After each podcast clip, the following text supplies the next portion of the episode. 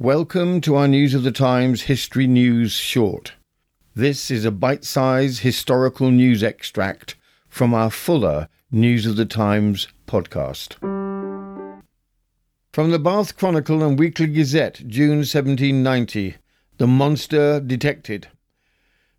There have been many who denied the existence of the ruffian described under this appellation, and who even raised a smile at what they termed his imaginary cruelties. He is, however, at length apprehended, and, there being scarcely a doubt of his identity, he will suffer the punishment due to his crimes. He was seen on Sunday evening in St. James's Park, and though in a different dress from those he usually had worn, was pointed out to her friends by one of the ladies whom he had wounded. He was pursued and instantly taken into custody. He was examined yesterday at Bow Street with no less than five of the ladies who he had wounded. The two Miss Porters, two Miss Bohans, and a Miss Anne Frost, and swore positively and without hesitation that he was the person who had assaulted and stabbed them, with all the atrocious and aggravating circumstances which have been so frequently related.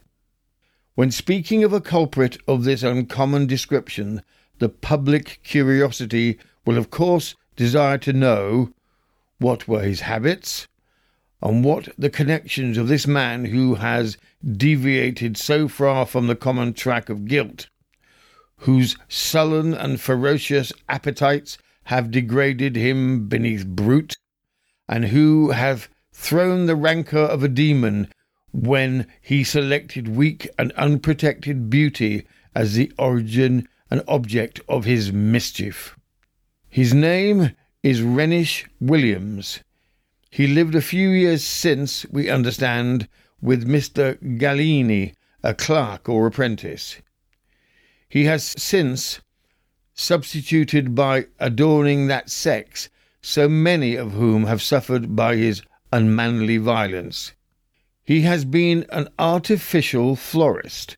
He is son, as we learn, of an apothecary who some years before lived in Broad Street of Carnaby Market. His habits on inquiry were by no means such as to justify his character or to rescue him from his present charge. He had lodgings in Jermyn Street where he frequently slept with different men, whom he said himself he did not know. The prisoner was fully committed for trial. It was found a matter of no small difficulty and delay to remove him to Newgate on account of the vast multitudes who attended, and whom, if such precautions had not been adopted, would certainly have taken into their own hands the summary execution of justice.